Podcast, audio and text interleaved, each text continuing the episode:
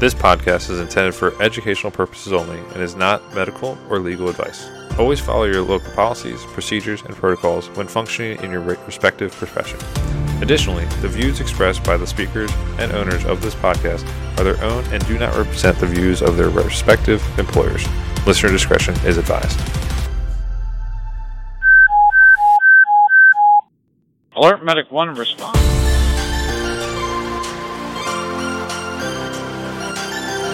Ken, Josh, and Mustafa here. Welcome back to the Alert Medic 1 podcast.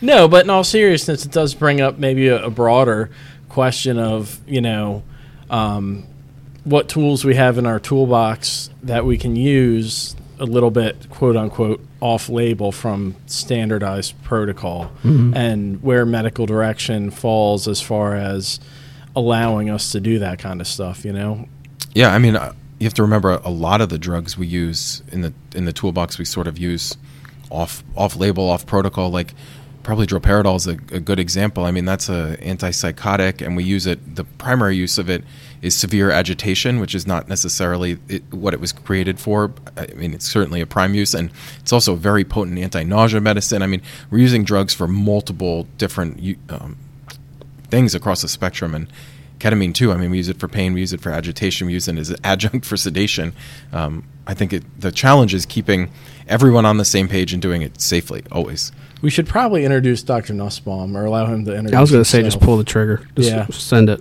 Do whatever you want as a paramedic. No, I'm kidding. Go ahead, buddy. Do you, do you mind introducing yourself? sure i'm uh, jeff nusbaum i'm an emergency physician at the university of maryland i'm an assistant medical director for baltimore city and i'm soon to um, become the medical director for baltimore county which i'm super excited about Congratulations. Yeah, thank you that's pretty huge. that is very exciting very happy for you So, what were we talking about? using procedures and medications in ways that are not necessarily prescribed by the protocol but still medically valid. What would you do in the emergency department if you had like, a, like what Ken had? Um, so there's there's algorithms. Ketamine's not on them yet. If it's on them, it's the third or fourth line. By the the textbook, you should use uh, phenytoin or fosphenytoin. Um, phenobarbital's on the algorithm. Everyone's going to be a little bit different, but the textbook would say fosphenytoin load or uh, phenytoin load. Then you should probably go or benzos, phospheniload, um, phenobarbital, and as you get further on, propofol. Nowadays, most people give Keppra. You give 60 milligrams per kilogram with a max of 4.5 uh, grams. That's probably most people's first line um, because anyone seizing that much has gotten copious benzos from um, from EMS and or their home benzos if they're a kid. You know, all the kids that have horrible seizure disorders um, usually get some form of diazepam, either intranasally, re- rectally, or whatever the, the parents are comfortable giving. So most people, in reality, would probably do uh, a Keppra load and then intubate and put them on high dose propofol. Um, the textbook would say fosphenytoin, phenobarbital, control the airway as needed. Okay. I just had something I really wanted to bring up, Yeah. but it totally flew out of my mind. So if you had something, yeah. Has it's a pre-hospital Keppra a thing?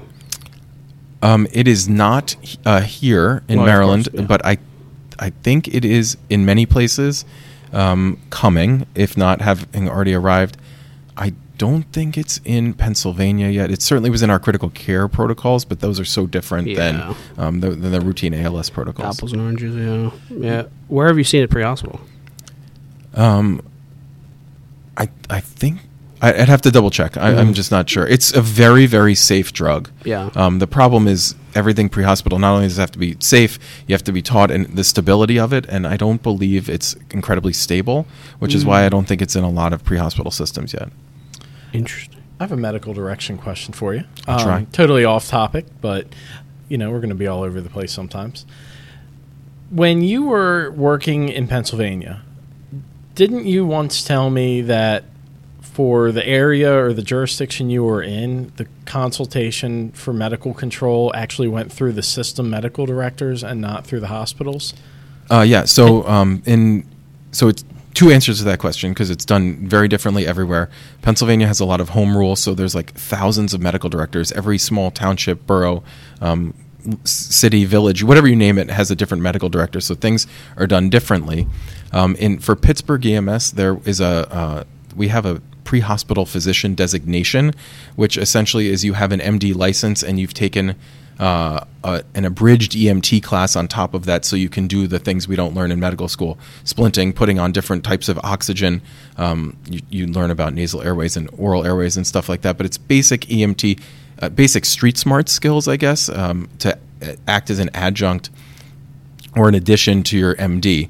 So um, it was either EMS fellows uh, who have graduated from emergency medicine residency and are in a fellowship. That's what I was when I started, or um, second and third year re- emergency medicine residents who are in a vehicle. Um, we called it a Jeep, even though it was not a Jeep for at least a decade. It was a Ford Explorer with lights and sirens and tons of meds, um, and available 24 7, 365 holidays for consultation um, and refusals. And if that person weren't available in Pittsburgh, there was a backup who was an attending physician who all they did was answer consults. Um, they, we sat in an office when we did it. It was a shift. You were the EMS uh, consult person.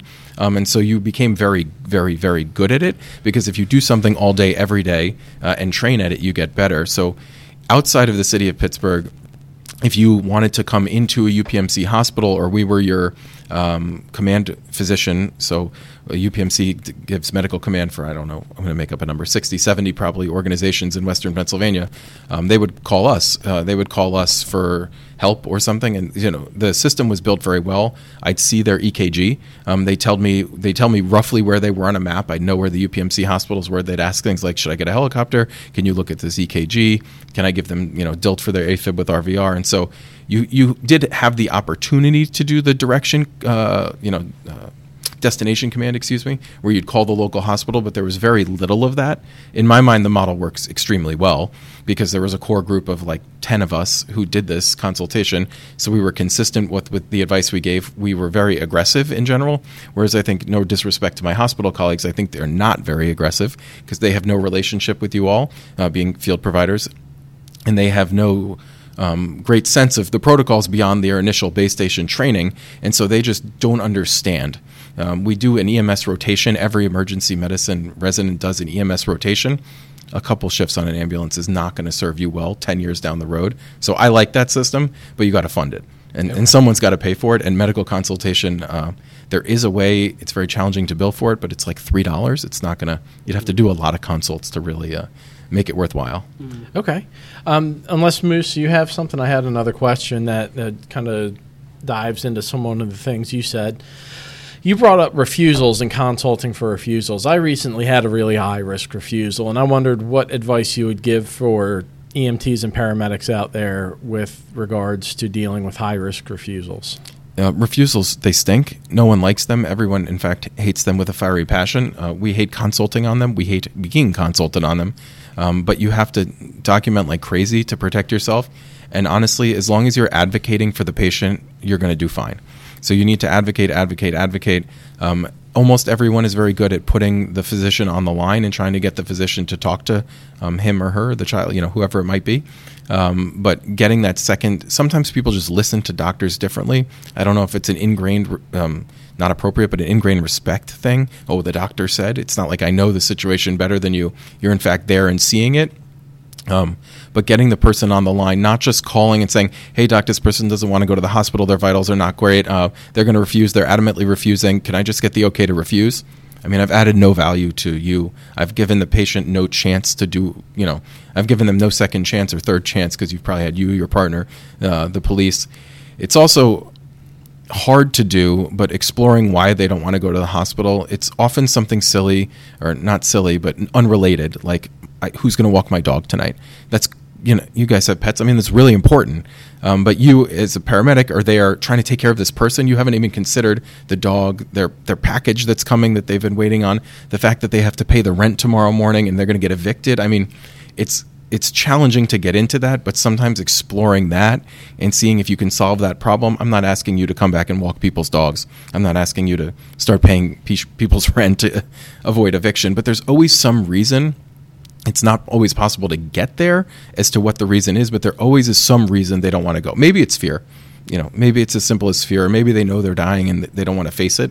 Um, but often there's some bizarre social thing that, that is overcomable. Like, can I knock on your neighbor's door um, and help you out? Or, you know, you can refuse care once you get to the hospital, but let's at least get you your blood work so that when you follow up, it's going to be easier. So I would just say document like crazy, advocate, and explore what, what's actually the reason for not going. What do you do for people that are just apathetic? Yeah, I mean, I mean, some people aren't willing to share, uh, and some people s- simply don't care. And as long as you've tried to convince them and really tried to explain in plain English why you really think, you know, that you're not there for fun and you don't get paid by them, you do get reimbursed by them going to the hospital, but you, uh, you, you know, you're not, you're not here. It's not a gimmick that you're here to bring them to the hospital. It's just, you know, if genuine care goes a long way, and beyond that, you know, a lot of people refuse EMS. Okay. We should probably take a step back. Uh, what can you tell us like your, a little bit about your background, like how you got to where you are, like where you know, because were you a volunteer somewhere? Yeah. So um, I went to college in uh, Pennsylvania. Uh, I was in actually north, just outside of Philadelphia on the main line. I was a volunteer firefighter at uh, Bryn Mawr Fire Company. I had really great um, colleagues there. It was awesome. I love volunteering. It's probably the, my favorite thing I ever did. I've done a lot of cool stuff, but uh, volunteering, the, the camaraderie of volunteering um, is unlike anything else. And uh, college was awesome for a lot of reasons, but I really liked the summers because I spent most nights at the firehouse, um, and we we didn't see as much fire probably as I'd like, but that's probably good. Um, we we were really good at parades too. Um, that was not my favorite thing, but I'll be, be the first to admit we did a ton of parades. Um, someone even did come with a white glove and uh, wipe it across the truck the night before. So we spent a, a lot of nights trying to win parades. Um, after uh, college, I went back to New York. I'm from New York City. Um, and I did. I worked in a lab trying to sort out what I wanted to do with my life. I actually took the FDNY test, um, and I did well because you get five points for living in New York City. So I got like 102 or something uh, because the te- you know I was a college student. I was really good at studying, plus a bonus five points.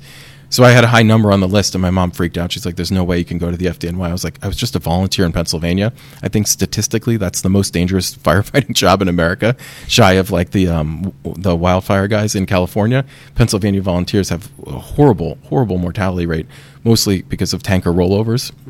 Um, she's like, "You can't go to the FDNY." I was like, "Oh, I got to find a new career." So I was pipetting in a lab, um, doing really boring stuff. But I volunteer EMS uh, one night a week. I I really I truly was an ambulance driver. I know we're not supposed to say that, but that that actually was my title. Um, I was a driver for a medic, so I volunteered as the EMR driver um, with a medic uh, one night a week, and then I went back to work in the back to work in the morning um, in the lab, and I love that. So then I went to medical school in DC at Georgetown, uh, residency in New York City, EMS fellowship in Pitt, um, which was pretty cool because we were on the street a lot and practicing street medicine like every paramedic, like you guys do uh, in your other lives. And then we also flew a fair amount, so we had a fairly robust helicopter service that did both scene runs and interfacility. Um, so you, that was an awesome experience. Um, we I got to see a lot of places you know, in one night I was up in Erie. Um, we tr- started to go to Buffalo before we got turned away, and then it was down in Pittsburgh. Then we went to West Virginia. Then we went to Ohio. So it's kind of cool bopping around and seeing all the places. And honestly, uh, I'll say, I know I'm not allowed to talk about the, the Steelers and Ravens, uh, the the rivalry there, but drive flying over the stadium in, like in the winter when everything's all lit up is like is awesome. Cool. And now I'm here. What? How'd you get here? Uh, so I knew Ben Lawner from his brief stint. Uh, he actually worked for the rival healthcare system. So the healthcare rivalry in Pittsburgh, but really Pennsylvania, is brutal. I wasn't allowed to speak to him because he was the enemy when I was there. But uh, when I was trying to come back here, um, I called him and I said I'd really like to come to Maryland. My in-laws live in Frederick. You know, we have two young kids. We need we need a couple more hands in our lives. Um, and he said, "Well, I, I like Maryland. I don't have a paying EMS job for you, but I got a wealth of opportunity." And he told some some jokes, made fun of me a little bit, made fun of EMS a little bit, and I was like, "This is my guy. Like this is so." Uh, I came. I started with Express Care. Um, then Ben's promise came true. I started with Baltimore City, and now hopefully I'll find a find a long time job with uh, Baltimore County. Awesome. So, describe your. I mean, I think it's always useful. It's very, I'd say, crucial to have some sort of uh, background in EMS. Um, I think some of the most successful EMS medical directors are the folks that were clinicians before. Not to say there's not cool ones that weren't. What's your philosophy towards med- like medical direction? What what does that mean to you? What do you, what, what is it? What do you yeah, I think that's a good question. What's your philosophy towards medical direction, especially when looking at a system? So there's a lot of the the medical director fulfills like a lot of roles. Um, so I think you you can never step away from the system oversight, and and you, you can't you can't really combine the, the idea the, the medical director is sort of a consultant to the operational people. So you are not there to make decisions and to change the way the day-to-day activity is run. You are there to advise the operational people which i think is really important in a fire department. You don't want to overstep those bounds. You know it, it's not your job to to get into discipline with people. You're there to educate and to push paramedics forward uh, push emts forward or push your system forward to provide uh, evidence-based ideally cutting edge and very safe patient care. I think there's a lot of roles in oversight of the entire system. Um, historically, I think medical directors have focused a lot on the care in the moment and the education leading to that. And I think now, especially with large fire departments like we have around here, it's looking at the whole system, how the calls come in, how they're dispatched, the role of the police, the role of the suppression companies. Um, healthcare is overwhelmed, and there's no critical pipeline of param- there's no dream group of paramedics that's going to arrive tomorrow. We're going to be short for paramedics for years, maybe decades, maybe forever. I don't know.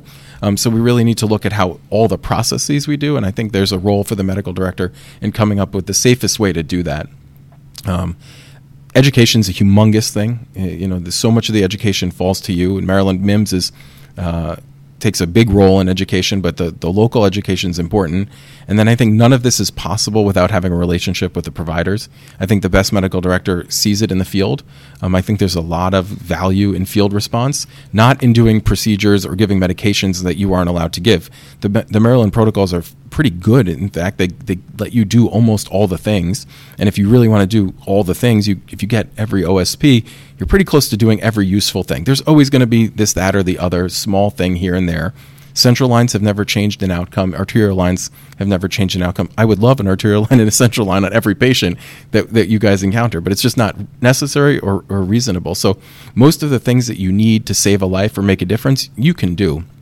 But being there, being in the field, and seeing how it really happens is so important. And so I think the medical director being there to support um, and view is also spectate. You know, see what's happening and see what your providers are feeling and experiencing is re- is really important as well.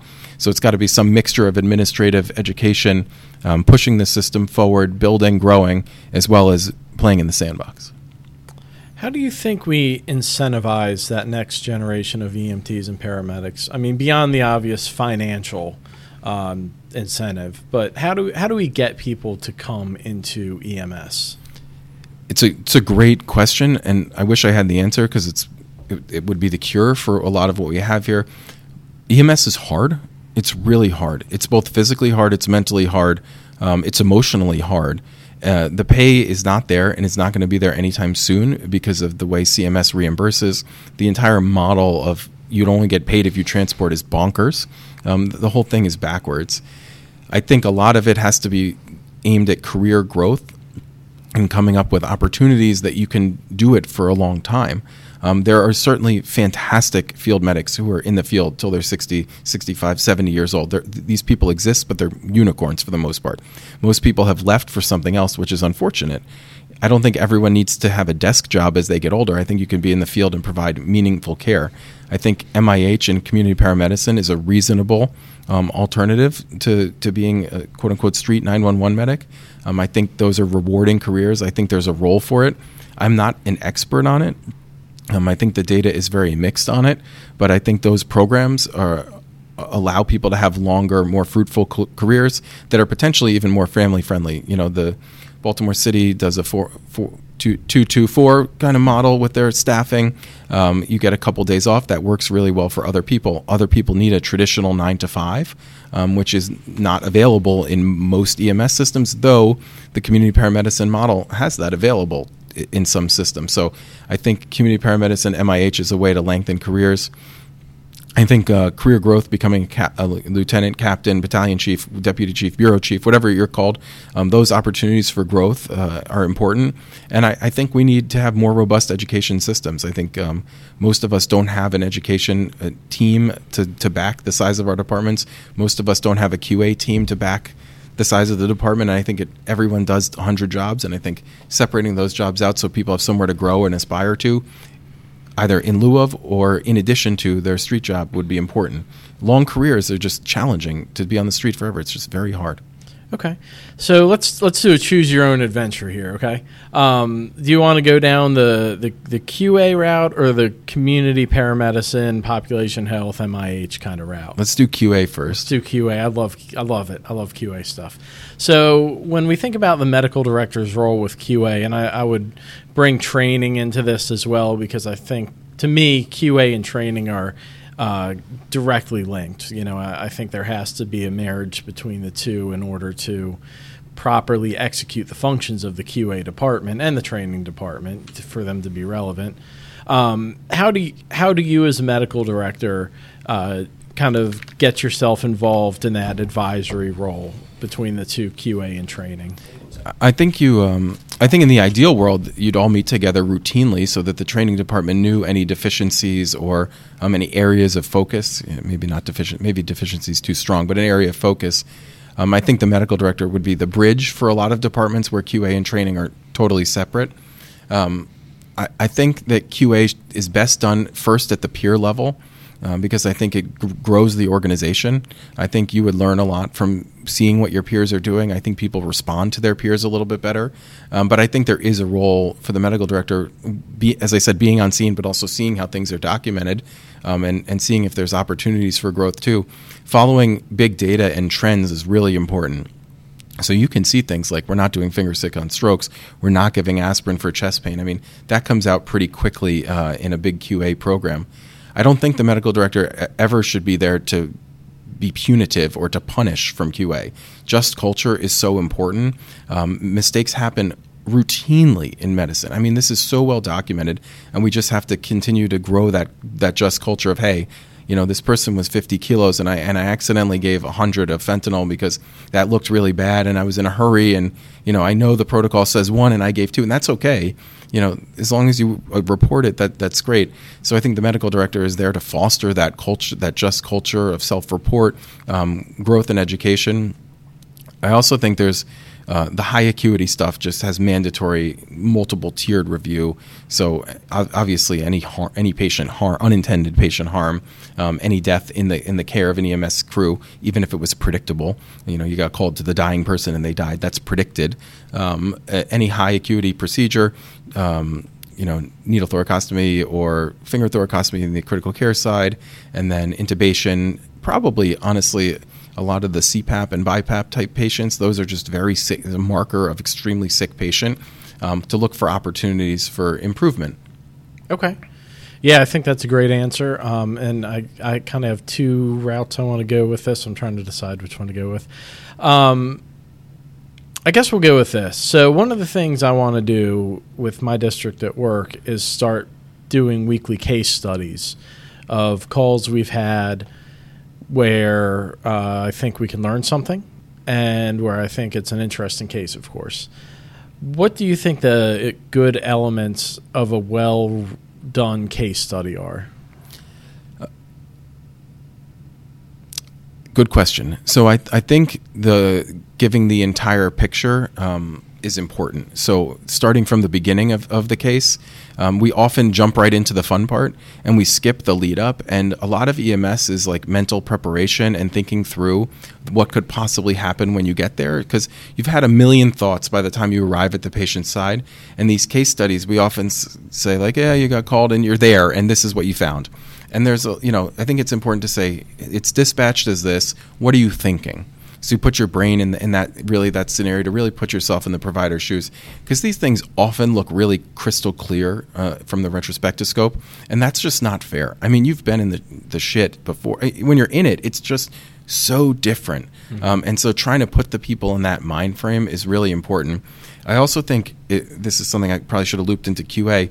Um, we do a horrendous job of feedback in EMS in terms of outcomes um, and hospital outcomes, and I think that leads to a terrible amount of PTSD for providers. I can't think of how horrible it is to like routinely drop off people in arrest or hanging on to their life and just being like, yeah, I'm going to, you know, wash my hands, fill out this chart and get yelled at because I'm not back on the street fast enough. Like you mm-hmm. can only do that so many times before your soul is just dead. Like you need you need the feedback of oh you know what happened to that patient? Or hey this was crazy. Or nice save. It, you, you, just we we have even our, our IT infrastructure doesn't allow for bidirectional feedback. It's only the your your chart going to the hospital. You know think about how unfair that is. They see everything you did and wrote. You don't see shit. Like Right. like there's no reason we you know we can do it. It just costs money but have to feed the hospital chart. Like hey you brought this patient and here's their discharge summary. Think of how awesome that would be. I mean you, you would grow as a provider. You'd be like, "Hey, I brought Mrs. Jones in the other day. She was really short of breath. Man, I don't know if that was COPD or if that was heart failure. I mean, that's every day in Baltimore City. Is it their COPD or is it their heart failure? Who knows? And it would be really helpful to start to learn the patterns because you'd get to see what happens. Not to mention, we see the same people over and over and over again. So we'd actually learn from that past experience. So I think feeding that back and including that in your case study, whether you have a hospital person or um, if you have a QA officer that has CRISP access, the, you know that's an amazing feature in, in Maryland where someone in your organization can see all the records. Not every last item is there, but but almost everything is there to really put the closure on it. Um, and then you can broaden out to, hey, you know, this person had an aortic dissection. Here's the, the classic presentation, and you, you loop it back in. So you include the whole picture, and then you include some pathophysiology at the end. But I, I think the patient's hospital course, though you don't practice hospital medicine, I think is really important um, for your own growth, for your own mental wellness, uh, and, for the case study. Yeah, absolutely. I agree 100%. It's great when we get that kind of feedback. It rarely happens, which is not I mean, I don't think it's a fault of the, you know, any particular person or anything like that. I think it's just unfortunately the system's so overwhelmed. You know, and you have a, a high volume department like you're describing, I can only imagine that the number of really sick people that filter through the QA department is probably astronomical. So Yeah, and it, it, the QA department offered often becomes seen as like the complaint department. Like, oh, the hospital complained, this person complained. Now they're investigating it, and now there's a problem. Like Right. that. That often is how these things become because the train goes off the tracks and you start spiraling, and it's like, oh, there's this lieutenant again. Like, I must have done something wrong, and like that's bad. Yeah. Like we try to not be that way, but it often becomes that way.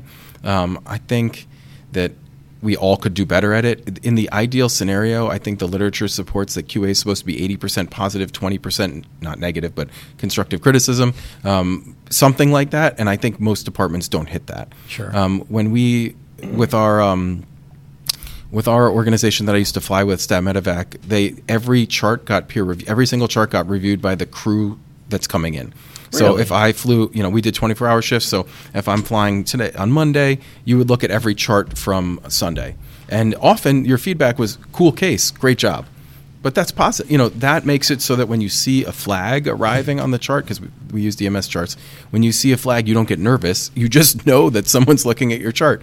I, I, I think people document better when they know they're being looked at, um, even if it's not punitive. But most of the stuff you wrote was like, yep, that was good. Or sometimes it's like, hey, dude, like, do you realize what you, you wrote here? Like, that can't happen. And like, oh, that didn't happen. That, and then you fix it.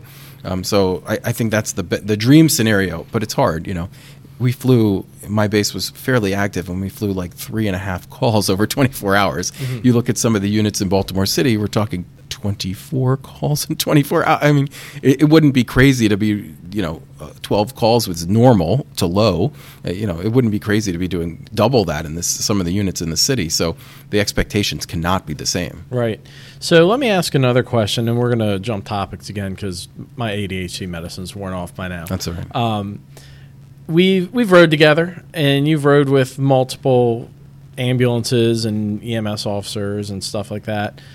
And I've always wondered what your perspective is as a physician, coming from where you are with your knowledge base and everything like that, and then coming to ride with EMS and seeing how things actually happen.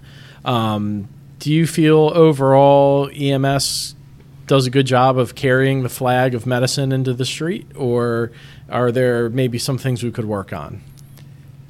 I think for the most part, it is amazing the work you do. I mean, the uh, my hospital colleagues have no idea what happens out there.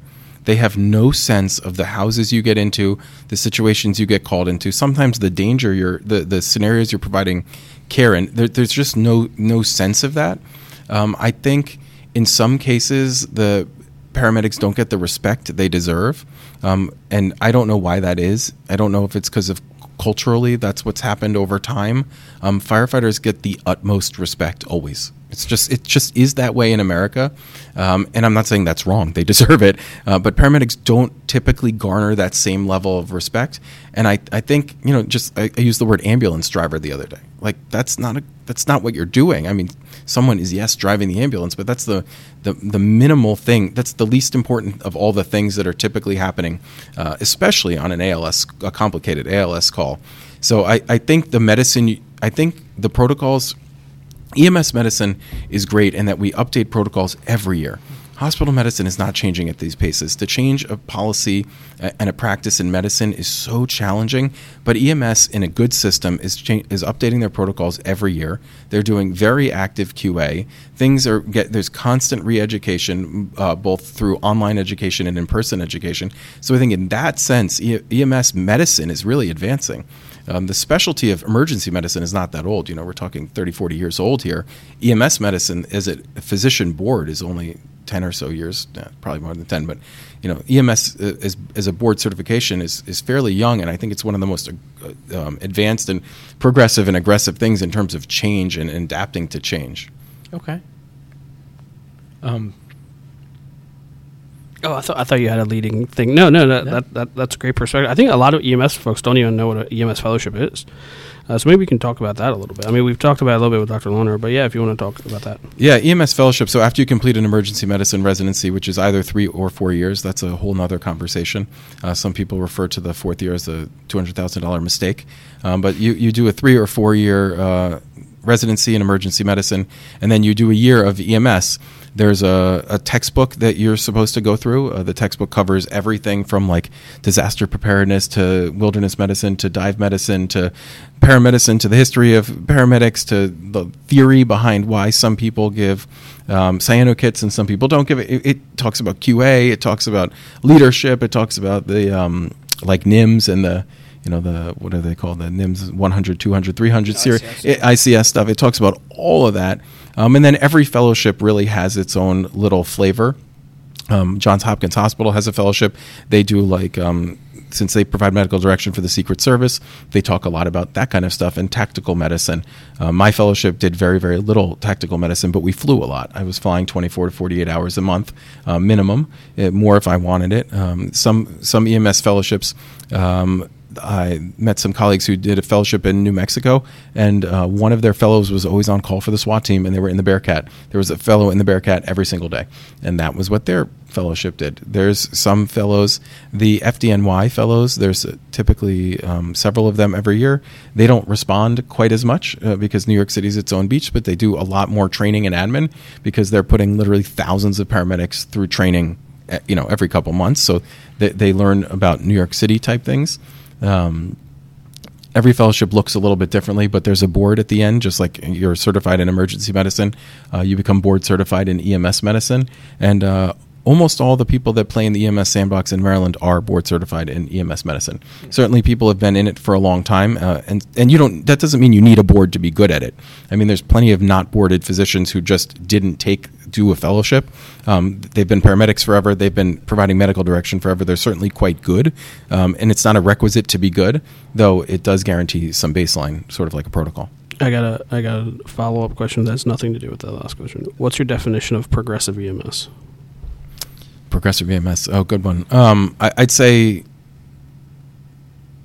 Progressive EMS is a, would be an agency that is constantly changing uh, and adapting to protocol changes and revisions, or the, the evidence ch- as the evidence changes and merges. Like droperidol left and came back. Like uh, Progressive EMS would be someone that does is, is up with the changes, and then that is willing to partake in, in research, um, willing to partake in trials if they exist. Pre hospital trials are very challenging, um, but looking at, looking at your system, QAing it, and making constantly adapting to ch- and changing uh, as the scenarios change would be progressive EMS to me. There's a lot of EMS that says this is the protocols. We do it because we do it, and we're going to do it this way today and tomorrow because we did it this way yesterday, uh, and that's not progressive.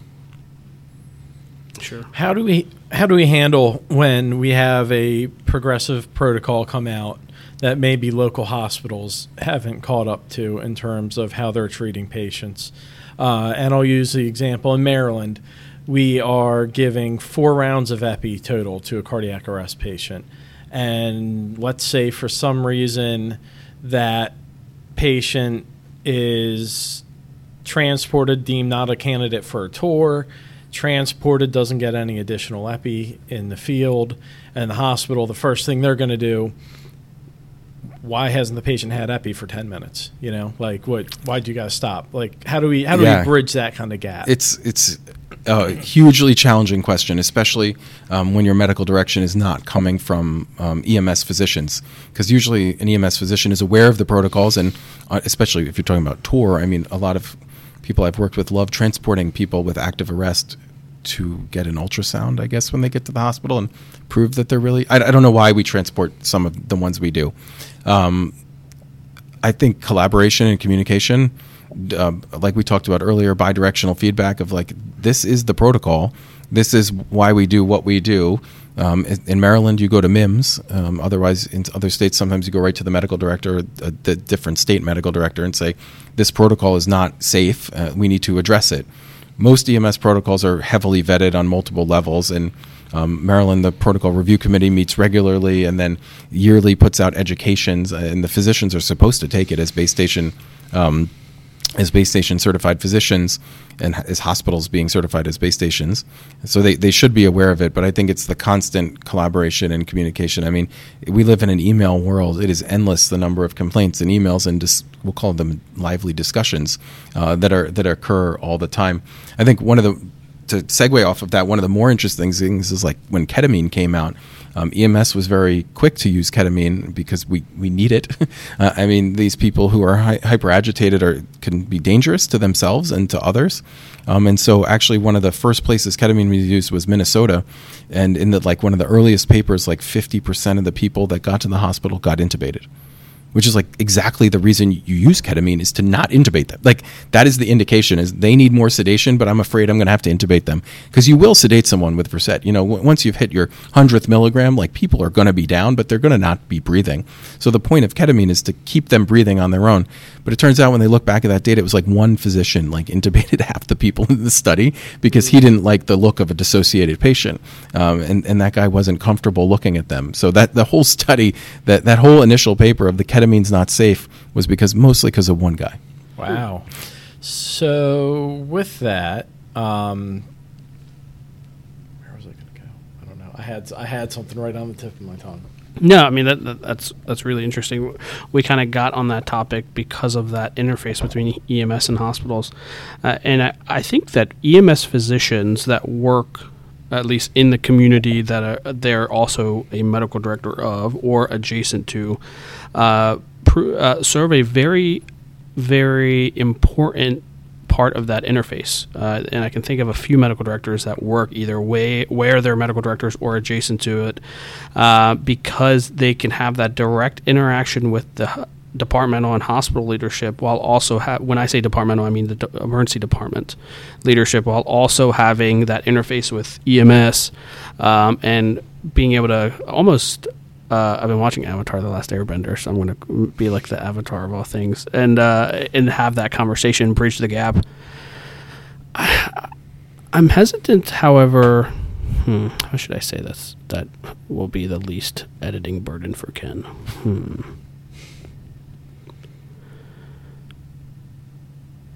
I think the conversation we've had so far has been for the ideal world, and we've all been pretty optimistic and go luck, happy go lucky, right? But the reality is this: there's short workforce shortages, right? Uh, there's significantly increased hospital wait times. Uh, from a system like that, in, in a system that's so heavily taxed, how do we optimize for the best possible paramedic to, you know, go out onto the street and do their job? Because let's be real uh, like we've already talked to you about, uh, there's a shortage of paramedics, right? There's a shortage of EMTs, uh, and when they where everyone's nose is to the grinder, twenty four seven. How like what's the first step? How do you optimize? Because to me, a significant portion of it is like budgetary stress right? There's only so much of a budget a department can have from their like elected officials. That you know, um, so and, and, those folks are t- their backs are against the wall from a taxation standpoint, which we won't talk about that with Ken. Um, and then it, just seems to be a circle that a cycle that is so hard to break. I mean, what's the first? And that honestly, that question's for both of you guys. How, I mean, what's the first step? I mean, there's a, there's a million answers to that. I think the dream state is that you cure addiction, you cure homelessness, you cure poverty, um, and after you've skinned, all, after you've taken care of all those problems, like the call volume will drop, and we can focus on the, all the things. That's one of the problems with community paramedicine. Everyone is like, "Well, we just need to fix these these high utilizers." It's like, how, how are you going to fix the 60 year old homeless schizophrenic man who likes being on the street and really likes heroin and has no interest in help? Mm-hmm. I, I, mean, the idea that a community paramedicine program is going to just go solve this problem is is bonkers, and, and, that's what a lot of community paramedicine programs suffer from because they they take the most challenging person who we as a society have not fixed and say, well, society can't fix them. You know, Baltimore City, Baltimore County. Howard County can't fix this person, but oh, the fire department's going to do it now. Mm-hmm. It's like that is not how you're going to be be successful. I think the approach is collaborative with hospitals and it's multi pronged. Um, I think we, we have a this idea that you call 911 and you get an ambulance there blazing lights and sirens. We we have to sort of get away from that within the scope of the law. Um, everyone will get the care they deserve, but maybe not at light speed. Nothing hurts me more in the world than um, watching a, a tiller ladder driving 60 miles an hour across a city for a chronic medical condition. I mean that that is so dangerous. Uh, it is so non unproductive and it's expensive. It leads to provider burnout, vehicle burnout, which further leads to provider and vehicle burnout. So I think being smart with where we send our units and how we send them. Um, I think there's roles of sending alternate alternate vehicles. You know, maybe you send a nurse practitioner in Baltimore City. Maybe you send an EMT, but you tell the person, listen, you've been triaged as a an, an alpha code. We're going to send you an ambulance, but it may be 20 minutes to send you at the speed of which the the complaint you've registered is dictating and then we keep the paramedics focused on the things that paramedics do. I think the best system would have a lot of EMTs uh, and fewer paramedics. I'm not saying we need the Seattle model of the super medics. You know, they have their four or five, maybe it's six RSI medics that run around and do everything and never really even transport. They're just like the super medics. I don't, I don't know that we need to go that far. Um, certainly, the model works for them, and if you believe their data, it works extremely well. Um, some people have questioned it. Obviously, everyone questions data that looks great, um, but their their system is great. The numbers they report are amazing. Um, so I think the best system probably has a wealth of uh, wealth of EMTs running around uh, doing the, doing what they do well, and the EMTs aspiring to to be in, in medicine as a career, either as an EMT or to grow their career into a become a paramedic. Um, and so we keep you guys keep your skills fresh. Uh, well, I liked what you said about you basically are alluding to the social determinants of healthcare, right? right? And I think that is has a huge opportunity for EMS to explore, especially uh, the interaction between EMS systems and uh, human services systems, right? And um, whether it be social, and we've had social workers on the show, uh, mental health clinicians. I think that is a huge untapped nexus that we can uh, work with because let's be real. Um, I mean, ever since what was it, the Reagan administration and the cutting of public health, uh, mental health services, uh, we we have the uh, so many things. Uh, I, I, when you were talking about either like homeless patients or you know uh, patients that suffer from addiction, there's a mental health component that's um, overarching all these patients, and I think that is something that we can really address. Uh, I mean, and I think it's as simple as sometimes reporting not just because uh, we ha- we're obviously mandatory reporters for abuse, but maybe if conditions are slightly off, something like that, reporting it to the emergency department nurse or whoever, um, or your leadership to communicate, hey, this patient might need some help, and because there's so many resources like case management uh, that I don't have a full appreciation for because I don't work in a hospital, but you know, um, our colleagues within the hospital might be able to use and to uh, tap into to get uh, what those patients need. Uh, I think that whole process needs to be uh, a, a little bit more robust, and we I know we go right back into the budgetary constraint conversation, but I think that's a huge potential uh, avenue for good. Um, I don't know what that looks like, uh, but I think there's a, like, tons of potential there. Yeah, and there's there's more to come on that. I know the uh, Baltimore City Population uh, Health Division that's getting spun up right now is going to look at connecting people with city services because the city has a lot of services as well. I mean, the city has a big stake in helping these people. And, um, you know, before I probably cavalierly said we want to fix this person, addiction is a chronic illness. It's an illness. Mental health is a chronic illness. These things are not on off. Uh, these are diseases that are with you like hypertension for your whole life. Sometimes your blood pressure is going to be really high. Sometimes your addiction is bad and you're going to relapse. Sometimes, um, you know, your psychiatric disease is going to be more powerful than the medicines. And we have to understand that this is going to come and go. And our framework is not like, okay, this person's fixed. You know, we did it. We fixed the problem today. We got John off the street. John needs to be supported forever throughout his illness and it's not just a band there's no band-aid solution and again i said it before you know everyone wants to just turn something on and it works. It, these things need constant, constant attention to really be effective. And, and, I do worry a lot about that with community paramedicine and MIH that we're trying to patch holes that really need constant attention from experts eh, eh, who we may not be the, the best expert, like a social worker. Yeah, I think that's a really good point. You know, underlying, we bring up all these issues, and we've brought this up with multiple guests of these issues that affect EMS. How are we going to fix it? You know, blah, blah, blah.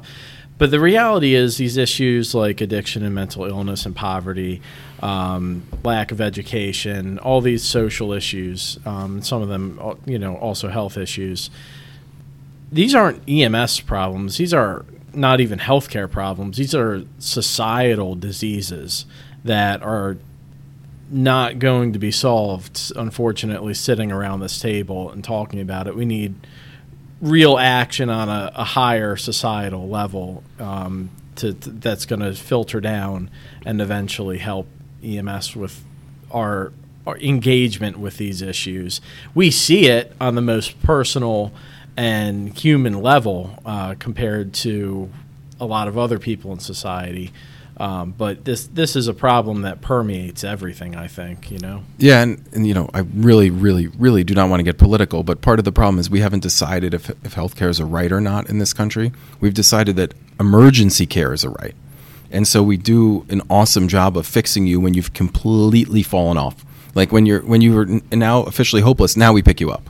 But when you're about to become hopeless or terribly injured or terribly ill, we don't help you. You have to become you have to have an emergency at which point most counties or cities or states have a law that says if you call 911 someone will come uh, and they will take you to a hospital by law unless you refuse because you've called 911 it's it's guaranteed. Doesn't matter if you're paying or not. When you get to the hospital EMTALA states that you will be stabilized to the point that you can be safely cared for or transferred or discharged. And so we've decided that emergency care is a thing it must be terrible. We will fix you. but the rest of it is not guaranteed. So that that is part of the conundrum here of we all play in this sandbox of we have to do this, but there's no support, and society hasn't really figured that part out yet. Yeah.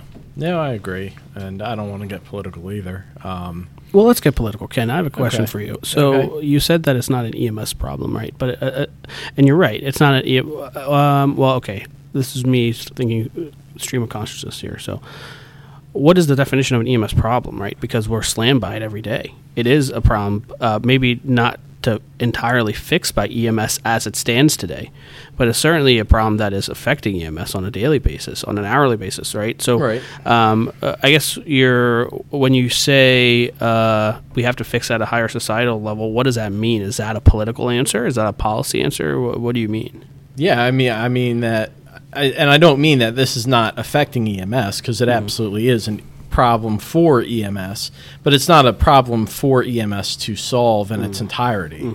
I mean, we need complete societal and political reform to address these issues. Yeah. Uh, I mean, there's no other answer to it. You know, there's nothing that Dr. Nusbaum or myself or you in our positions are going to do to fix poverty Yeah. or to fix access to health care completely or to fix mental health or to end addiction. You know, like there's there's nothing that we can do Yeah. as an EMS agency to completely solve that problem. We can make things better for the individual end user that we see, um, but we can't fix the entire problem. I don't know if that's entirely true though, because we as we're kind of the in a way like the in a in a loop in a feedback loop system where, where you have a sensor, you have an you know integrator and an effector, right? So we're kind of the sensors that are throwing off signals. There's a disconnect between the sensor and the integrator at the policy level, right? Before we can have effective change, and that integration occurs at the political level. We, uh, I think, and I think, I imagine we already do this at the at the municipal level and the state level, but um, I wonder if there's a, a different perspective to take in terms of how we interface with the folks uh, that are making policy. Don't get me wrong, I, I agree with you. There, there's obviously something wrong with how we make policy at the local, state, and, and federal level. I, I think everyone would agree with that. Um, I think there needs to be more centralized advocacy for not only, hmm, how do I say this right without getting fired? Um, there needs to be more centralized advocacy from EMS to the people making the policies. And there also needs to be a transition in how we see EMS at the federal level. And I know that's a little bit of a hot take, but the fact that, that we're still the, under like a DOT guideline is a major issue. And I think that a lot of it has to come from we have to transition to be seen as healthcare entities. Um, our I, guess I'll never get a job at NHTSA now, but like we we should not be getting our primary emails from NHTSA. We should be getting it from the like from HHS. Uh, and additionally, we need to be seen as healthcare providers in the street that are advocating for our patients uh, at the at the policy level, so that when we are going to whatever subcommittee to talk about health and human services at the state or federal level, we are seen as colleagues to like physicians in the hospital, not as separate ent- ent- like transportation entities. And I don't want to preach the value of an EMS physician because I'm not here to do that. But this is one thing that our organization, NAEMSP, National Association of EMS Physicians, we we pay a lot of money to be members of it, and there's a whole group that that advocates for EMS on the federal level. I mean, um, par- there's certainly groups of paramedics that advocate and lobby, et cetera, um, but this is a group of physicians lobbying for EMS. And, and it's not that we need more EMS physicians in the world. The, lo- the lobbying is that the street providers, the people, the EMTs, the EMTs who carry the, the grunt of EMS in America, the bulk of it, um, the EMTs and the paramedics need support, uh, and we need legislation to support that. So that that is one. NAEMSP does a lot of good, um, but that's one of the really good things because people listen to physicians in suits in Congress. They, they just listen differently. Um, Yeah. And COVID actually has helped a little bit with that because it, it telemedicine became more of a thing, and now there's like tele nine one one, and it, it's sorting to sort of like now we have this um, EMS offload crisis. It's sort of like bringing all these problems which always existed. People are now more aware of, and unfortunately, like everything, when it affects poor people, no one cares that much. It only matters till it affects your congressperson or a rich person does anything get the, the airwaves it deserves. But um, COVID kind of leveled the playing field and no one was getting anything. And so now it's getting a little bit more attention. I, I if, if only I knew someone who worked for MIEMSS. I mean, the director, Dr. Delbridge, is now uh, has going to Annapolis to talk about EMS offload policies and how that should affect um, hospital compensation. Uh, that's you know that's a, a topic now that you know EMS has had offload problems forever, but now if you talk to some of your colleagues, I don't know if you know anyone in Canada or anyone listens from Canada, they they they spend whole shifts. What did you do today? Oh, I was in the ER on the wall. They spend whole shifts holding the wall. It would not be impossible. And that's again not commentary on social medicine. It's just the state of affairs is that I've spoken to paramedics who spend their eight or twelve hour shift literally just holding the wall. They trade it. They trade shifts in the hospital, just sitting there. And I mean that's not good. Yeah. Wow. Yeah, I did not know that part. That's crazy. I, I didn't know that either. I've heard things about how things are up there. I'll leave it at that. But um, yeah, no, I just I don't know. I just think that in the end, to solve these problems, uh, it's there's got to be there does have to be a top down aspect, but there also has to be a bottom up where we need to interface with the person on the street individually. And we're not going to fix this with a blanket policy you know? There has to be the outreach. There has to be the human element of it. And we have to build people up from where they are as opposed to just throwing sheets of money down and saying Yeah. i hope that this fixes everything Yeah, and I- and I think just to bring it back to really to medicine for a second, and uh, you know, talk about protocols and progressive. I think the this year, you know, it'll whenever this is released, but July first, with the a lot of places have bu- buprenorphine is now more available in the pre-hospital setting. That's a great example Yeah. of EMS organizations like owning something, being like, you know what, the, you know what's affecting us really negatively and affecting our patients is addiction and substance use. Um, I don't know if this is news to either of you, but there's a there's an opiate problem in this uh, this area. Um, I, I don't know where it's coming from, but we, we have an opiate problem here. Um, and there's a solution. There's a treatment for people. Medication assisted therapy is research backed. Um, you have to Note though, it's medication assisted therapy. The medicine alone does not solve the problem. Certainly, it will fix you from overdosing. If you take your bupe every day, the chance of you having a humongous overdose that ends your life is very low. Not impossible, but very low. Certainly, you can overdose on other things. Um, but at least for the opiate perspective, buprenorphine should prevent you from having a lethal overdose. The, the challenge is the linkage to care, and in EMS doesn't usually do the long term um, cognitive therapy that comes with it. And so many of these jurisdictions around here, Frederick, I think, was the pioneer in, in Maryland. Um, Camden, New Jersey, was re- one of the real pioneers, more lo- more regionally, locally, um, to, to take it on. But um, starting people, uh, initiating buprenorphine in the field is tremendous. I mean, it's really tremendous. There's a Buprenex, a long long acting. Um, uh, not Buprenex, that's the uh, IV version. There's a long-acting injectable buprenorphine that you could take like monthly um, that that prevents you from having a lethal opiate overdose. So we have these medications, and EMS is getting involved with it. One of the challenges, uh, you know, in the Baltimore region, people are overdosing every day, but you guys are out there at three in the morning, and it's hard to link people who don't have a phone and maybe don't have a home to care at three in the morning. And so, like everything, th- there's no straightforward answer, and every jurisdiction is going to be different. But I think that's one really good example of EMS just owning a problem and being like, you know what, hospitals, you're not you're not doing this well enough. We're gonna we're gonna own this. Mm-hmm. You're like we c- we can do this, so we're gonna pair up with our physician colleagues, write a write a protocol.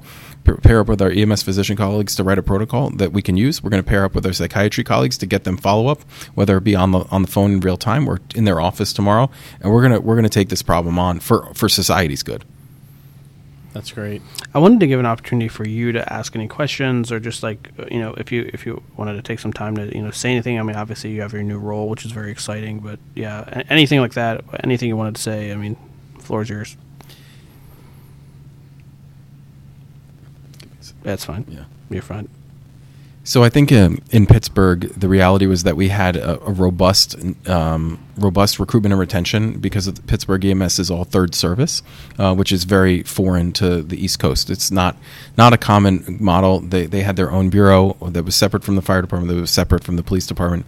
The paramedics did all the rescues. They were on the the river rescue was two medics. If you car- crashed your car, it would be a medic holding the Hurst tool or the jaws.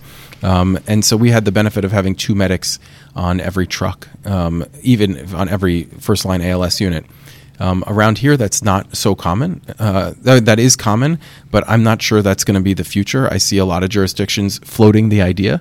Um, not necessarily jurisdictions I work for, but I, I've you know heard paramedics who work lots of different places saying, you know, I don't know if we can sustain this. What's your guys' thought on uh, moving to like a one-in-one model in the places that don't do it? I mean, certainly, I'd want two paramedics on my ALS call. I mean, I would say that the only place I've well, okay, where I still work PRN and where I worked full time, it was two paramedics, but even there, they're piloting a paramedic EMT on a chase truck, and the EMT takes BLS upgrades, and then the th- second paramedic is on a truck by themselves. Th- That's a very recent change, and I love it because I've been the paramedic by myself, and that that's where I most enjoy and I feel most challenged. Um, I don't know. It seems reasonable to have an EMT paramedic partner, I, I, but then again, I come from a place where that was the norm, so I don't know. Full disclaimer: This has no reflection on anywhere I have worked or do work or will ever work. Uh, however, uh, what I'll say about a one-on-one staffing model is that a lot of places do it successfully. I think the way things are with staffing across the country, I think it's happening a lot already in places that claim to be dual paramedic and they're running one in one. I don't advocate for one in one because I know a lot of people love working dual ALS and I think dual ALS is great. But I just don't know how realistic it is in 2023. If we have to cut that, we do. It's political. It's, it's a hot topic. No, I, I, yeah, I mean, it's up to you. I, I, I think it's fine. I, I- I, I don't know. I, I guess I'm just used to an EMT with a paramedic. So, like, when I went to work in a chase system that was dual paramedic, I was like, hell yeah, this is cool. It's always helpful to have another set pair of hands that's a paramedic, but at the same time, I think one of the most invaluable resources in EMS is a really good EMT that almost, uh, you know, measures you and w- is looking at things in a different way. I've had my ass saved by EMT plenty of times, um, but the, I certainly, I think there's pros and cons to each from a budgetary perspective. I hope we're not doing it to. Hmm. I don't think I don't want to dilute quality, but it, but that's a you know it's not even quality; it's the level of care that's coming. But at the same time, I feel like a lot of the interventions that a BLS provider can do are the ones that actually say have been shown to improve outcomes. So I don't know. I, I guess another similarly hot topic or another hot topic in EMS is there are lots of places, including in many jurisdictions in Pennsylvania, that have essentially made lights and sirens a thing of the past. The culturally, the idea of doing that is extremely challenging. There's literature to certainly support running non-emergent to a lot of things. Um, I my observation of j- districts in Maryland is that there's a lot of lights and sirens here. What's your thoughts on that? I take a very unpopular approach with this with the people who've read the research, and that I don't advocate for not running lights and sirens. The reason being is I have been on a handful of alpha calls that were fresh cardiac arrests, and we know that that's time sensitive. Um, and I know they say the time that it takes to run lights and sirens doesn't save you anything, but I can tell you with absolute certainty, again, anecdotally, not scientifically, if I had a call near my station where I work and I ran lights and sirens to the local major medical center in rush hour, I could be there in under five minutes. Trying to get back for relief when I left that same hospital, 15 to 20 minutes. And you cannot tell me that lights I- and sirens didn't save I gotta time. echo that. I have to echo that, especially like I said, where I work PRN, and there are uh, dispatch terminals where we don't go lights, right? Uh, like Omega calls, even uh, some alphas, right? The thing is this. Also, when the response time is when I plug into GPS and it says 25 minutes and it's in my first due because that's just the system I work in. Uh, you can't tell me lights and sirens aren't going to help. Also, the traffic thing, right? Uh, and again, this is anecdotal. I would love to see, and I ha- I don't know the landscape of the research that's gone into this, but I w- imagine they try to do some sort of, uh, you know, uh, accounting for what we're talking about, traffic and distance to response. But like, come on like uh, it just it, it seems to be i'm not saying we should be going lights and sirens to everything and that lights are always appropriate but there's certainly a middle ground to non to not using lights at all which is to me ridiculous If it's a first person caller and they're on the line and they say my tooth aches, I get it. I'm down with that.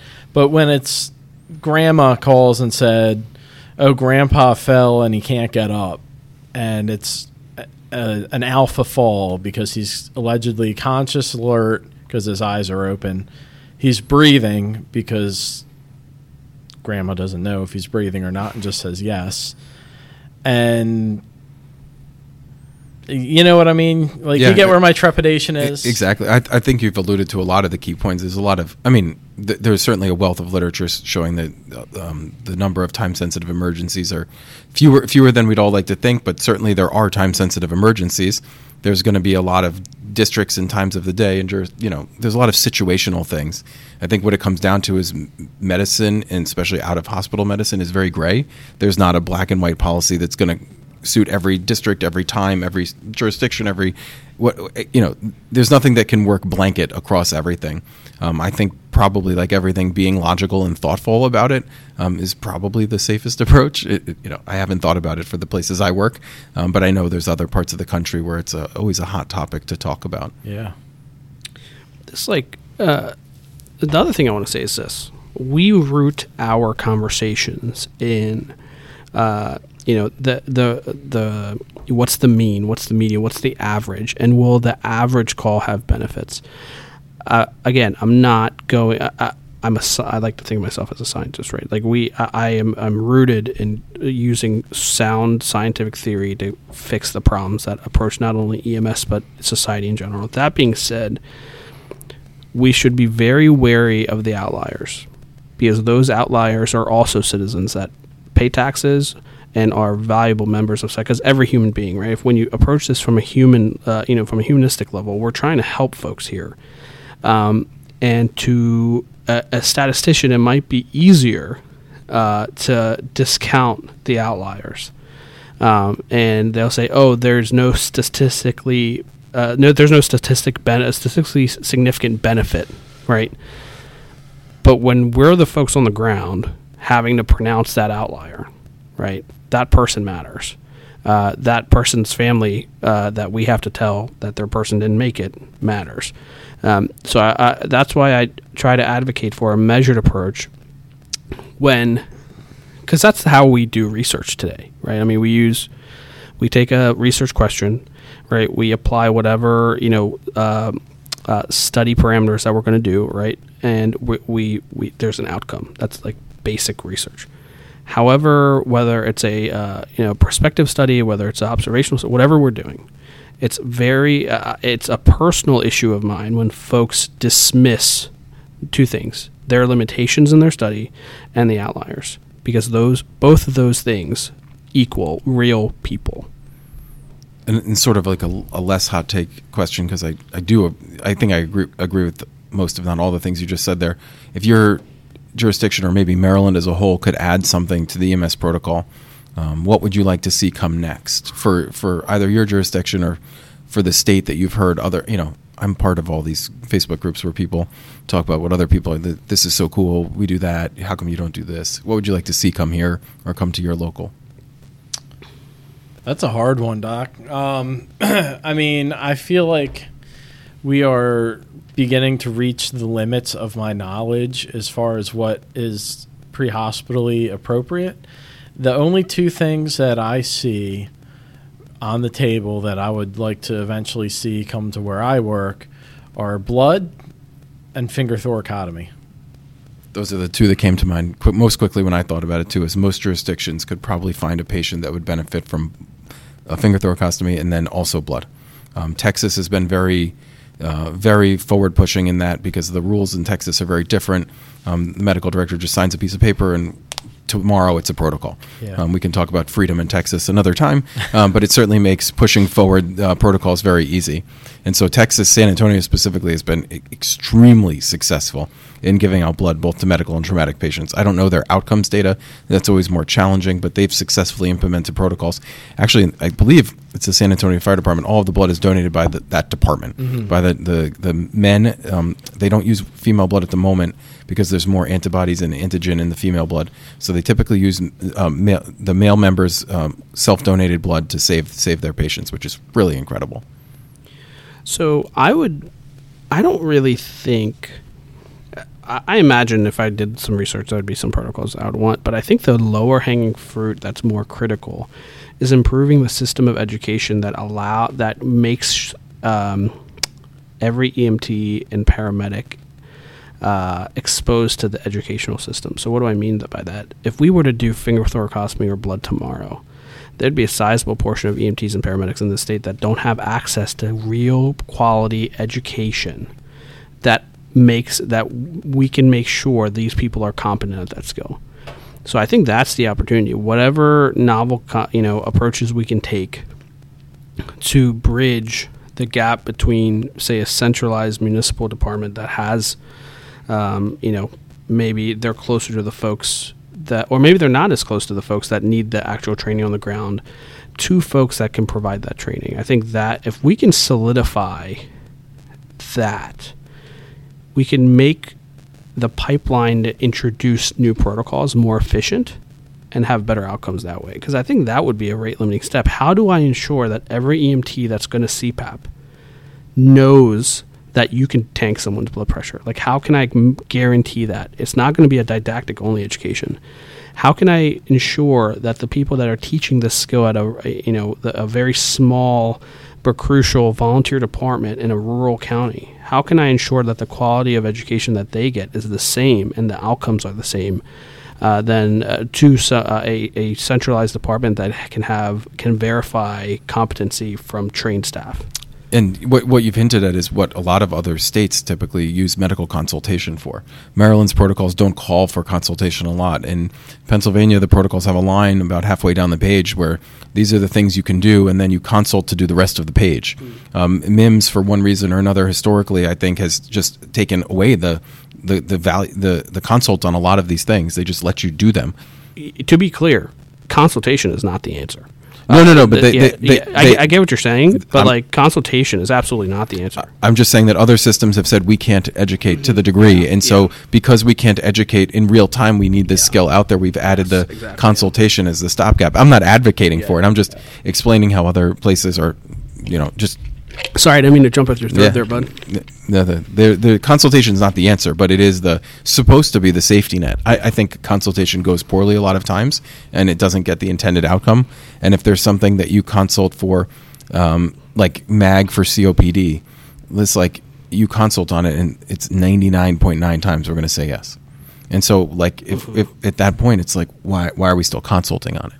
And I, and I think that's on the table, right? Right, Yeah. exactly. But but that's how things change. example, Um, yeah. But but there's things that if if the answer is always yes, Mm-hmm.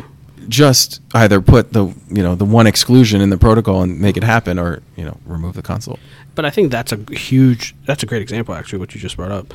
Um, but that's a huge opportunity. That's what I would like to see some sort of, and it doesn't need it. it I think it kind of crosses multiple different processes that we have right now. I think that would be, I'd be interested in seeing how can we improve that interface, so that if tomorrow X skill was introduced that had high risk, high reward, we could more confidently say that the average person that's going to execute that skill across the state is uh, going to successfully execute that skill with m- uh, minimizing patient harm. So that's what I would say. I don't have any like thor- finger thoracotomy, uh, thoracostomy, excuse me, fi- sound great. Blood sounds great. I just I don't know. Maybe that's something that I'm like falling short on, but I don't really have a specific protocol. I don't. Rescue airways for EMTs. Yeah, that's another that's another good one. Um, and I and I think there's ways to do it. Of course, it comes down to like you said, training. Those are something you can't even stopgap with the with a good or bad consult. Um, Yeah. you, you just need training, and and I think there's a, a good use of it. Yeah. No, I but I I think that yeah, like supraglottic airways, uh, you know, CPAP seems reasonable.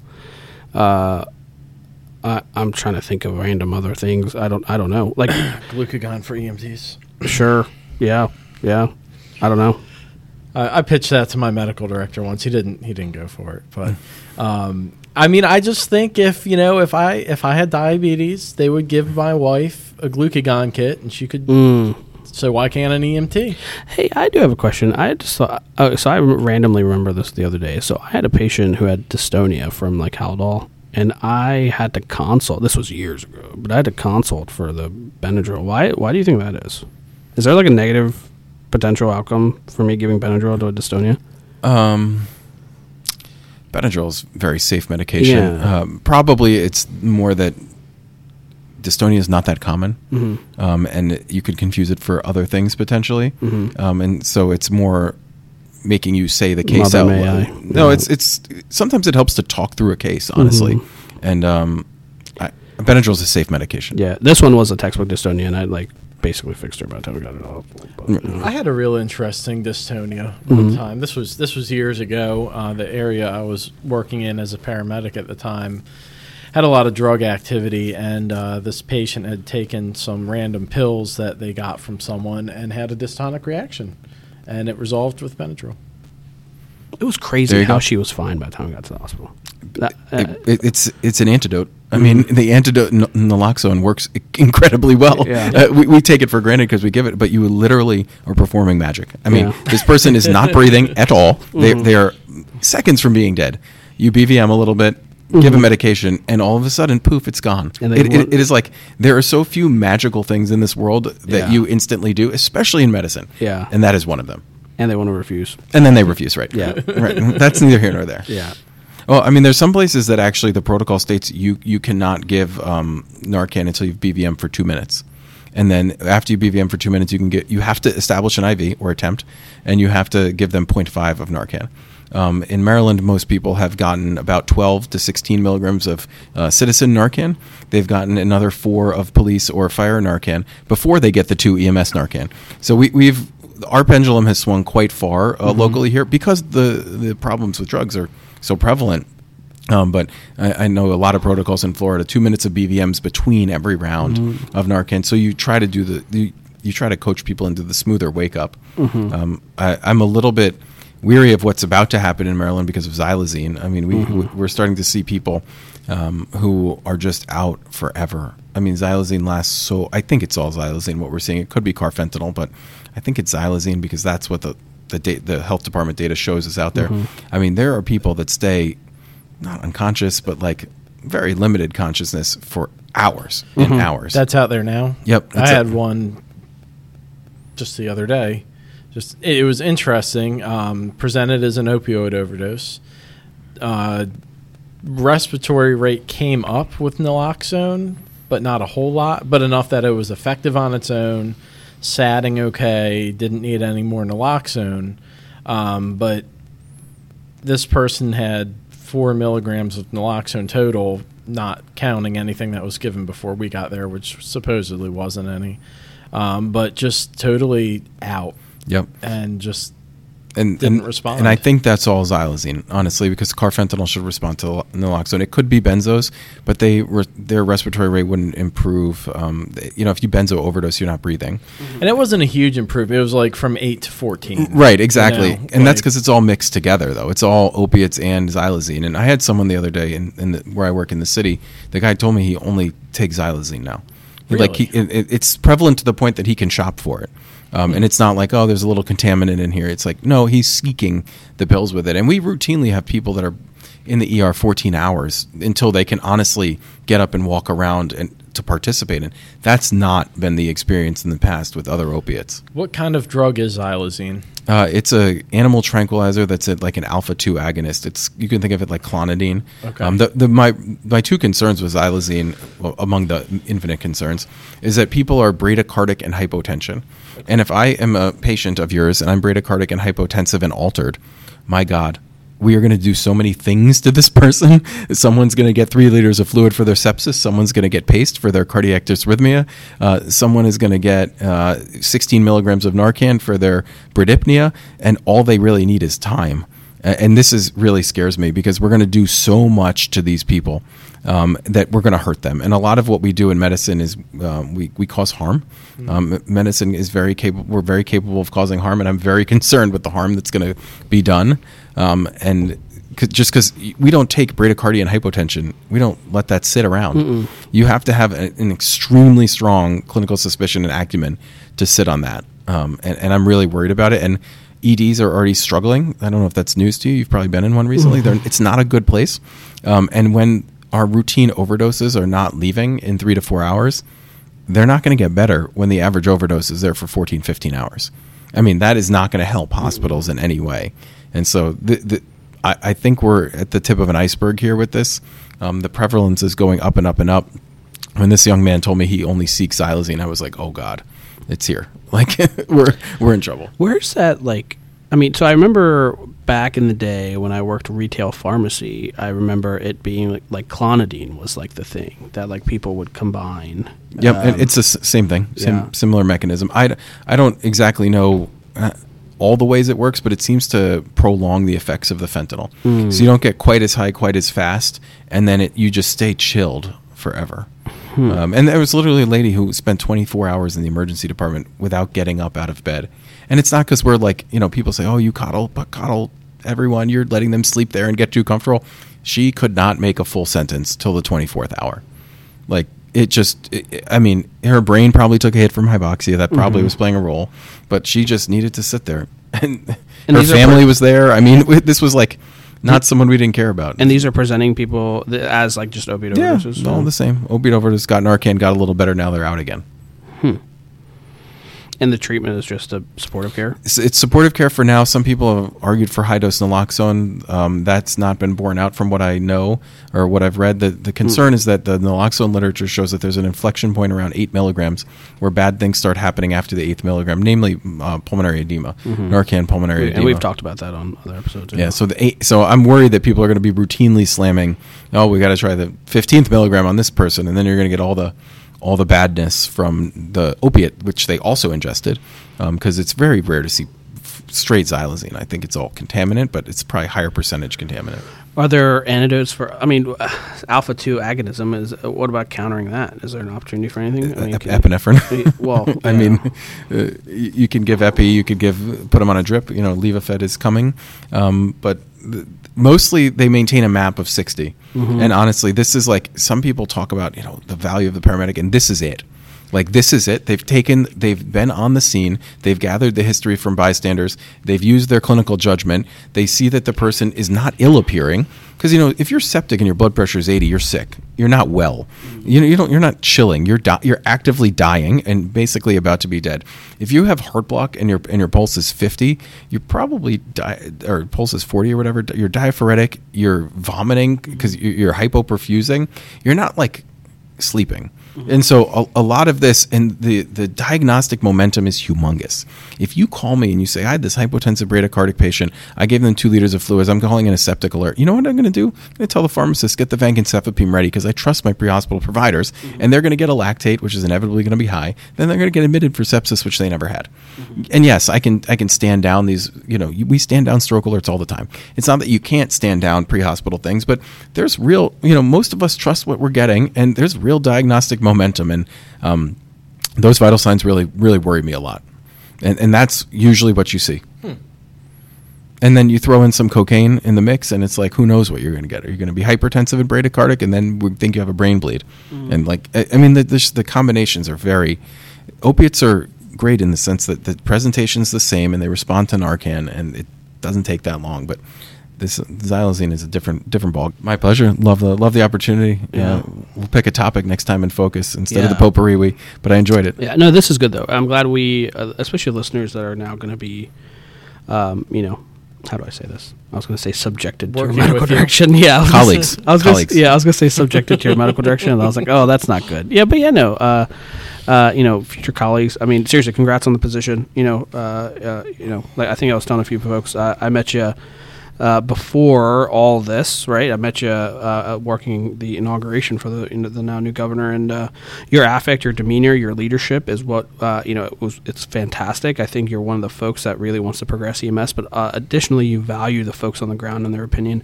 I think that's crucial. Um, I think the Baltimore County Fire Department and the folks that volunteer work for the Baltimore County Fire Department and the citizens of Baltimore County. Um, have uh, gained a real boon in getting you as a medical director. So uh, I'm really excited to see where things go, um, and I'm really happy that you know you you, you chose that path. Yeah, and I, I appreciate the uh, the nice words there. And I'll also add, I, you know, I, I haven't officially started, but I, I did some ride-alongs, and I'll actually comment. I, I was on a rescue the other day. It didn't turn out to be much of a rescue, but um, I, I saw what I saw in the scene was really. Um, atypical of my past experiences in other places and i've been a lot of places so you shouldn't be able to pinpoint exactly which ones i've had um, less than positive experiences but there was a rescue call where it was a dispatch as a cardiac arrest on a roof.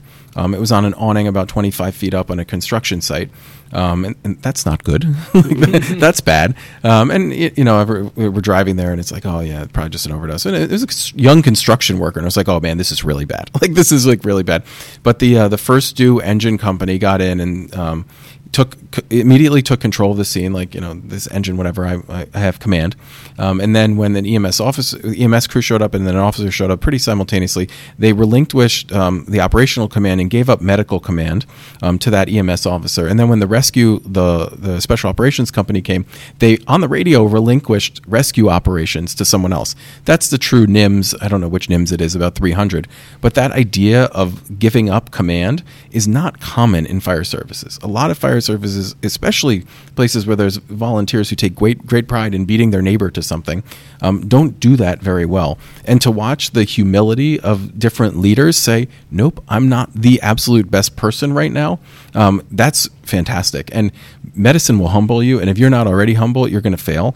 And that that gave me a lot of hope. And I think I, I don't know if I'm talking with you, Ken, but you know, we go to a lot of rescues, and I really grew up in the Pittsburgh medically directed rescue scenario. And the idea that there's an operational leader and a medical leader, and they're working together on this on this um, whatever whatever scene it may be, is is really amazing. And I was a very promising experience to see that that sort of camaraderie and humility of like, nope, I'm not the best one for this specific task right now. Like, you're up, bud. Mm-hmm. Yeah, no, I, am really excited to see where you know where the department grows, where you grow, and uh, yeah, seriously, thank you. Uh, you know, thank you for coming on, Ken. Uh, you, um, you're open to finish us out if you want. Thank you, everyone, for listening to Alert Medic One. It's been a wonderful conversation with Dr. Nusbaum. We hope that you will join us here again soon. Please find us online, leave us a like, a rating, or a review. Let us know what you think. Uh, share this podcast with a friend, and have a safe day or night wherever you are. Thank you for all of us at Alert Medic One.